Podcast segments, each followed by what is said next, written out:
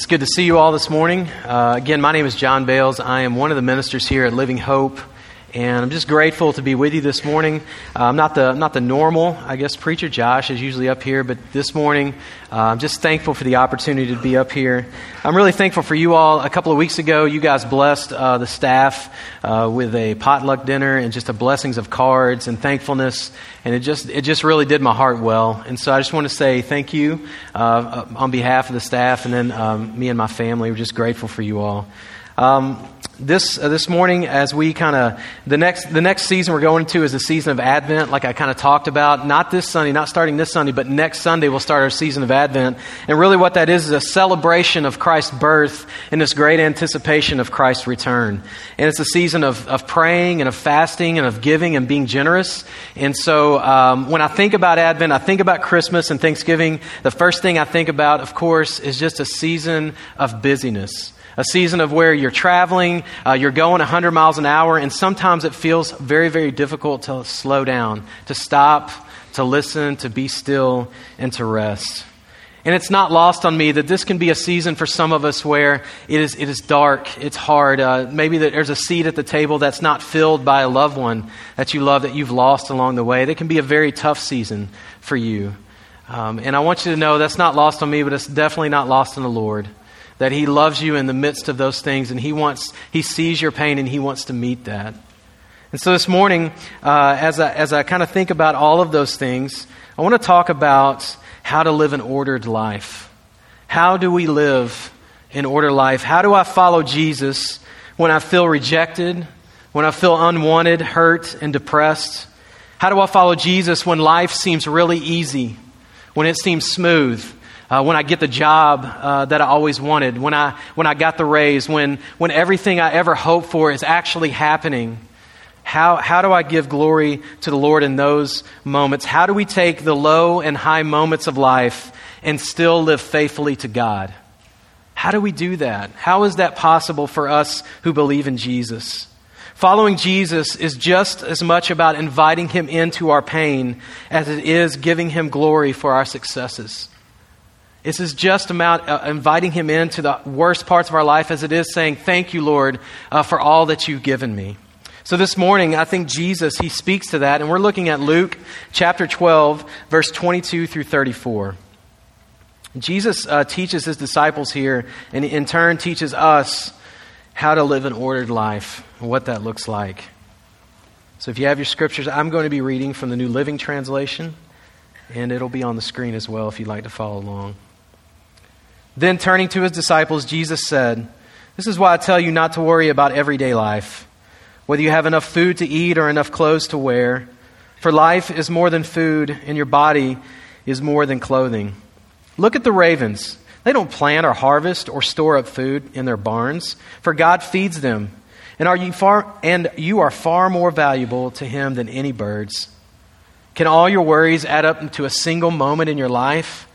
And if worry can't accomplish a little thing like that, what's the use of worrying over bigger things? Look at the lilies and how they grow. They don't worry clothing, yet Solomon in all his glory was not distressed, not dressed as beautifully as they are. And if God cares so wonderfully for the flowers that they are here today and thrown into the fire tomorrow, he will certainly care for you. Why do you have so little faith? And don't be concerned about what to eat and what to drink, and don't worry about such things. These things dominate the thoughts of unbelievers all over the world, but your Father already knows your needs. Seek first the kingdom of God, and above all else, He will give you glory. He will give you everything you need.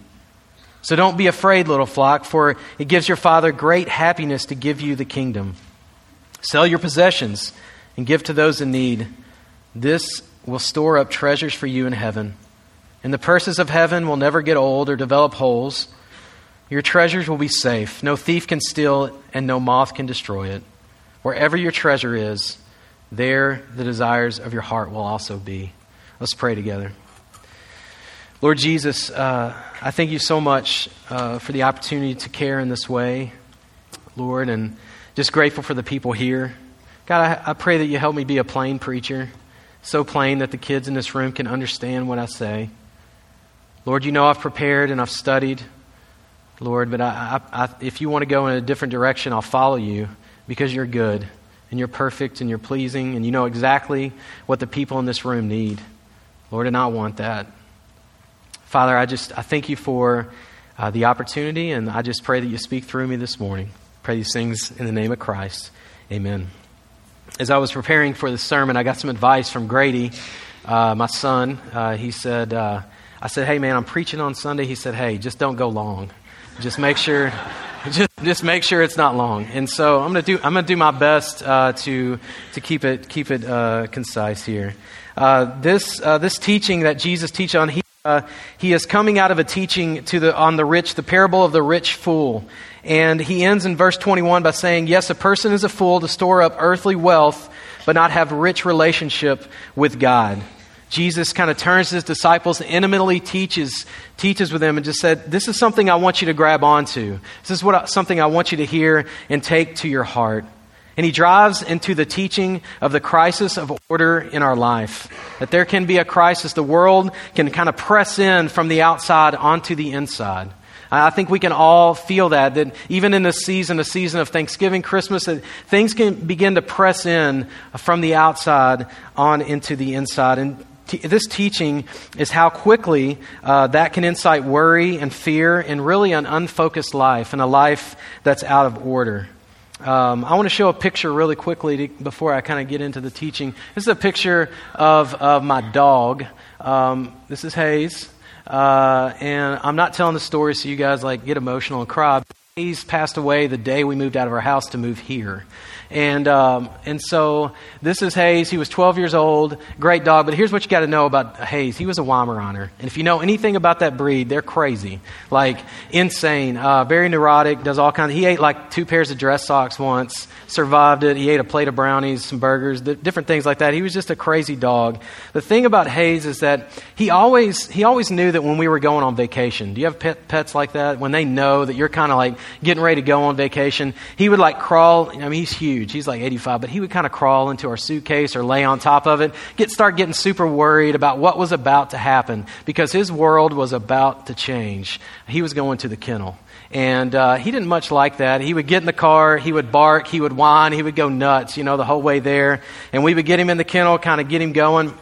And then a week later, after we went, went on our trip, we would come and pick him up, and uh, he didn't bark so much anymore. He would sleep for like three days, uh, just completely exhausted because his outside world totally dictated what was going on on the inside. Everything around him dictated kind of how he acted, even like how he would respond to us. It dictated everything. And in the same way, I kind of see a lot of, of me. They say sometimes you buy dogs based on your personality and theirs, you know. Um, but I kind of see a lot of me in that too, that a lot of times I can let the outside really dictate how I respond on the inside. When really Jesus here is teaching something different. He's saying that the inside should dictate how we see on the outside. He said that uh, how, what goes on in here is, is really what matters, and we don't really need to worry about all the things of the world. We really need to keep our focus on the Lord. The inside of the heart would really affect the outside action.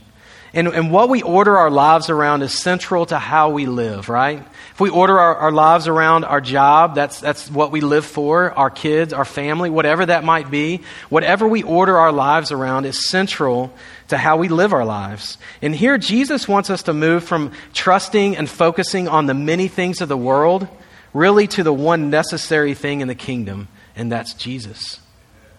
He wants us to move away from, from looking to all the money, the possessions, all the things in the world that can press in on our life to cause worry and fear and strife, to really focus on the one necessary thing, and that's Him. And Jesus, He uses uh, some things for us that we can all connect to, right? He uses money and possessions and worries and fears. And then He centers this entire section of Scripture around this one verse Seek first the kingdom of God and all your needs will be met. And so the big question here is to start with is what is the kingdom? And I know that like that's a really really big question. We could spend most of our time talking about the kingdom of God, um, but I'm I'm gonna I'm not gonna spend my whole time on that. People have written a ton of books on the kingdom of God, and I want to kind of give a couple of uh, definitions from different people that I think sum up what the kingdom of God is. Jesus said the kingdom of God in Luke 13 is, is like a mustard seed and it's like yeast. It's something that starts really small, that's planted in our heart, our yes to Him, and grows into something bigger, continues to make us look more and more like Christ. It's like yeast that's put in the dough. It's something that's unseen, but when you put it in the dough, it grows and doubles in size. It's advancing, it's moving forward, it's shaping us, it's moving us. And even at times when you think, man, I don't know if it, like if you watch a tree grow, you don't just stare at a tree and be like, oh, it's, it's all of a sudden grown. It's time to take shape.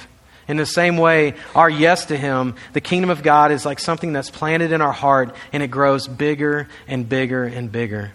Dallas Willard, a crowd favorite, says this The kingdom of God is reigning. It's his reigning and his lordship over all things, over everything, over the entire cosmos. It's, it's over the Milky Way, it's over our earth, it's over all the planets, and it's over our hearts.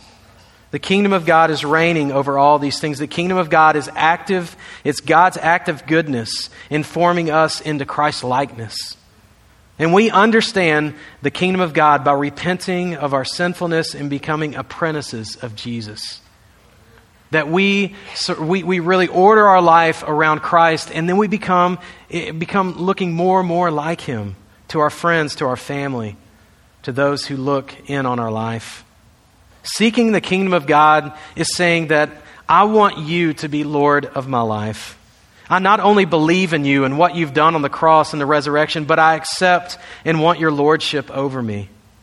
That, Lord, I give my control over to you. Henry Nouwen is a he's a Dutch priest, and he wrote this about the kingdom of God, and I, I like this because it's so so tender. He says, "In God's kingdom, there's no countries to be conquered, no people to be dominated, only children to be loved." I want to read that again. In God's kingdom, his kingdom as God is the king. He doesn't, he doesn't look to conquer people or countries. He doesn't look to dominate others. He looks to love in his kingdom.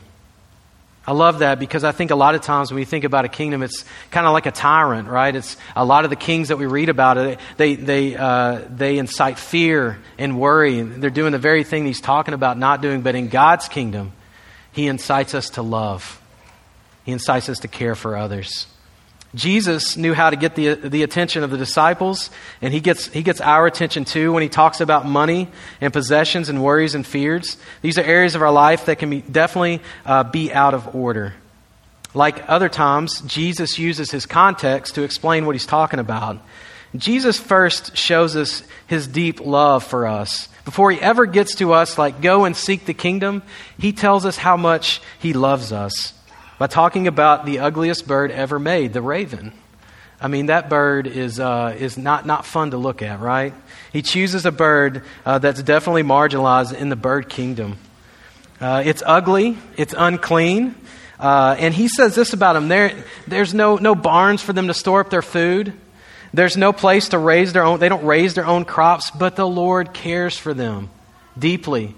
What the world could look at and pushed to the side, Jesus says, I care for them, and how much more would I care for you? He looks at the lilies in verse 27. Look at the lilies and how they grow. And in other translations, he says, Consider the lilies and how they grow. Don't, they don't work or make their own clothing, yet Solomon in all of his glory was not dressed as beautifully as they are. And if God cares so wonderfully about the flowers that are here today and thrown in the fire tomorrow, he will so care for you. I think about the lilies, and he tells his disciples to consider, and the word consider there means to look deeply at.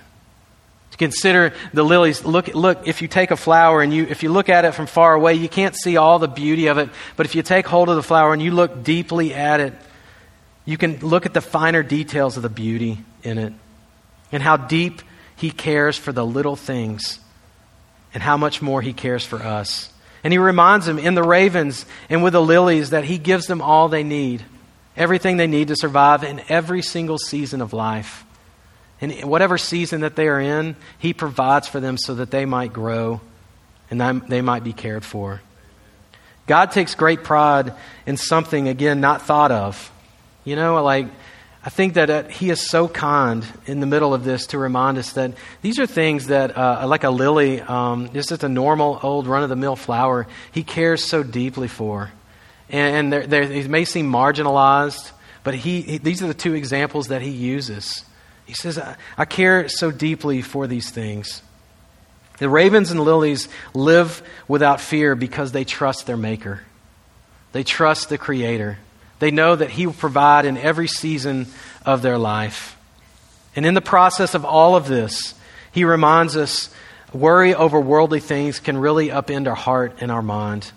Verse 25 and 26, it says this Can all your worries add up a single moment of your life?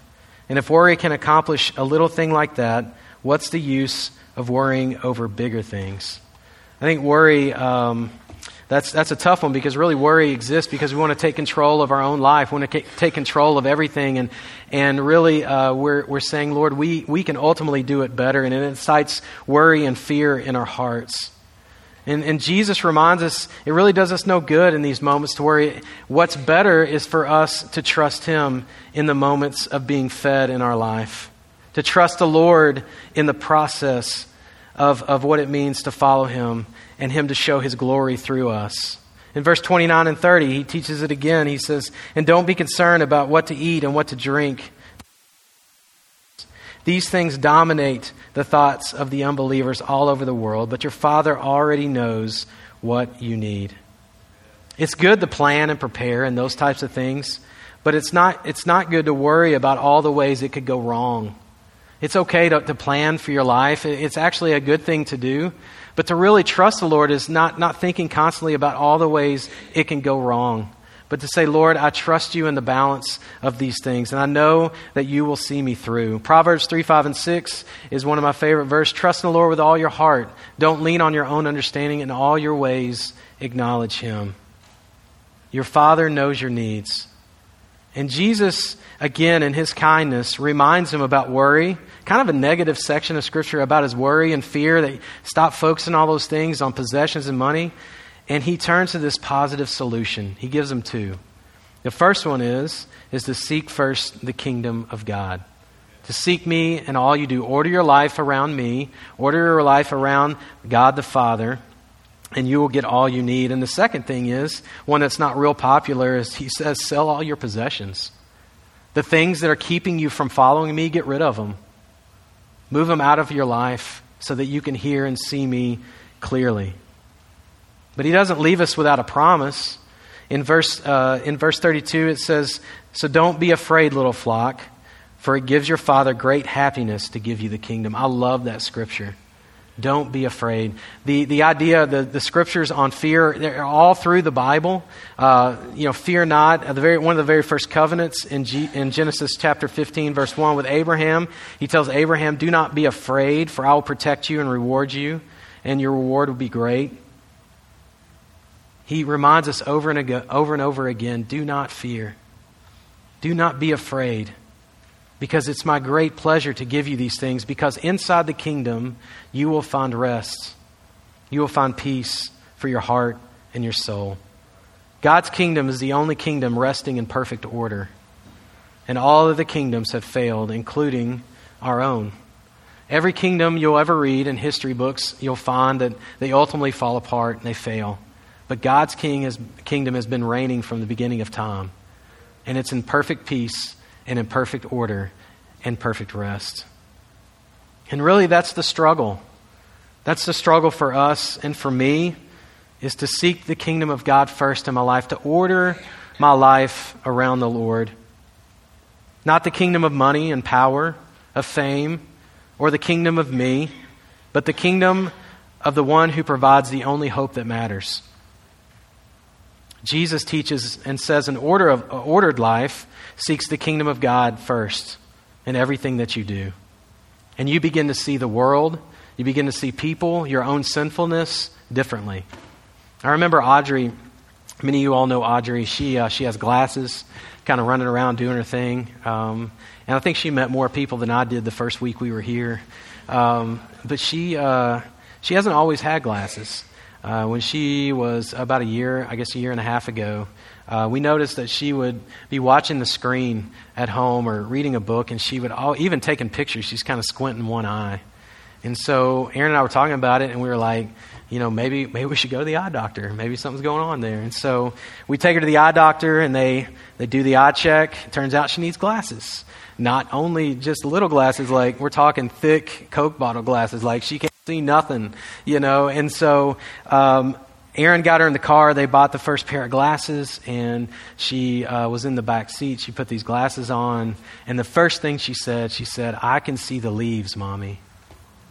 And talk about heartbreaking for like parents. You hadn't seen the leaves like your whole life, you know, like what's going on here? Uh, but when she put those glasses on, everything was put into perfect order.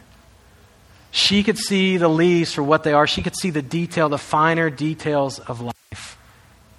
And that's true of us. When we put on the kingdom lenses, when we seek the Lord first in our life, we put these lenses on, and things that become broken become fixed because of the Lord. Where there's darkness, there's light because of Him. And we begin to see things how Jesus sees them. We can see the lilies and we can see the ravens. We can see the things clearly. Jesus is not telling us here that we need to leave the many things of our life. You know, we have to work, we have family, we have things going on. He's saying here that our lives, in the midst of those things, they must be ordered around Jesus. They must be ordered around his kingdom.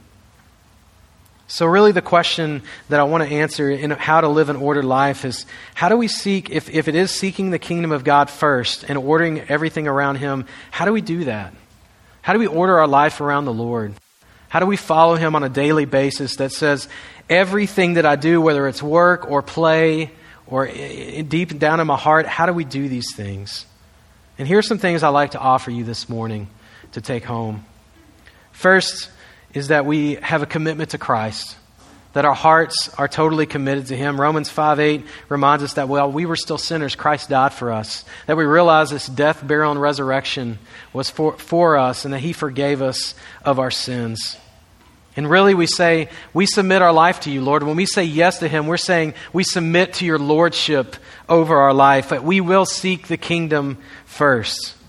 We seek the kingdom of God by committing to Christ. Also, that we guard our hearts, that we are guarding our hearts daily. What are we putting in here? Proverbs 4:23 calls the heart the wellspring of life. Jesus talks a ton about the heart all the way through. At the very end, wherever your treasure is, there your desires of your heart will also be. My dad, my, my dad used to tell me, John, when I was a kid, I hated it. He would always tell me, whatever you put in that, in that old heart of yours is eventually going to come out. You know, it turned out to be true. You know, if, I, if I'm putting worldly things into my heart, eventually those things will come out. So, how are we guarding our hearts? The enemy will lie to us on a daily basis. We wake up with these things where he lies to us and tell us uh, some negative thoughts, negative emotions about who we are or who God is. And we, the scriptures tell us that we have to take all of those thoughts captive in guarding our hearts and making sure that those lies are met with the truth of the gospel. And we have to take delight in Him. Psalm 37 4 says that if we take delight in the Lord, then He gives us the desires of our heart. I think we miss the first part a lot of times. Taking delight in something is giving yourself, like, immersing yourself totally in it. I think about, um, I, got to, I got to hold baby Slade the other day and rock him, uh, Jeremy and Amber's baby. I'm going to tell you, I was delighted. Like, I took total delight in that. Like, time stopped and stood still for me just to hold that baby. And taking delight in the Lord is where time stands still almost, and you take, you just give yourself over to it and just enjoy the goodness of the Lord. And that He is not after you, but He is there to love you and care for you and to shape your heart. But we must guard our hearts must be careful to put the scripture of the Lord in our hearts. And we must ask Him to speak to us. Not only that, in committing to our, our life to Christ and guarding our hearts, but one area as I prayed about this sermon that I, I want to talk about is that we refuse to compartmentalize our life. Giving God permission to work in every area of our life Really saying, Lord, I, I want you to reign over every single part of my life, of my heart. That means that He reigns over our money. That, that, that, He reigns over how we spend our money, uh, that we tithe and we give to the Lord. That it's not a burden, but it's an absolute delight because we're living in the kingdom of God. And we know that He is going to supply all of our needs, every single one of them. It means that we refuse to compartmentalize our life when it comes to us as husband and wife. That we as husbands are fighting for our wives and that we are praying for them. We're praying with them and we're looking them in the eye every day and we're reminding them of who God made and how He made them and reminding them of, of the great pleasure He took in our wives and our husbands in the same way and making them to remind them of the truth I can't tell you how many times I've had to have Erin set across me and remind me of who I am because I've forgotten along the way.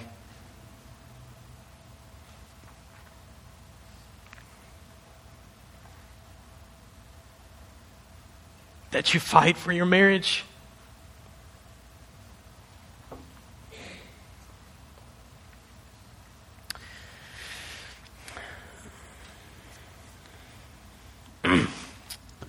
Psalm 128 says that our wives should be like well watered vines, and our kids should be like olive shoots at our table.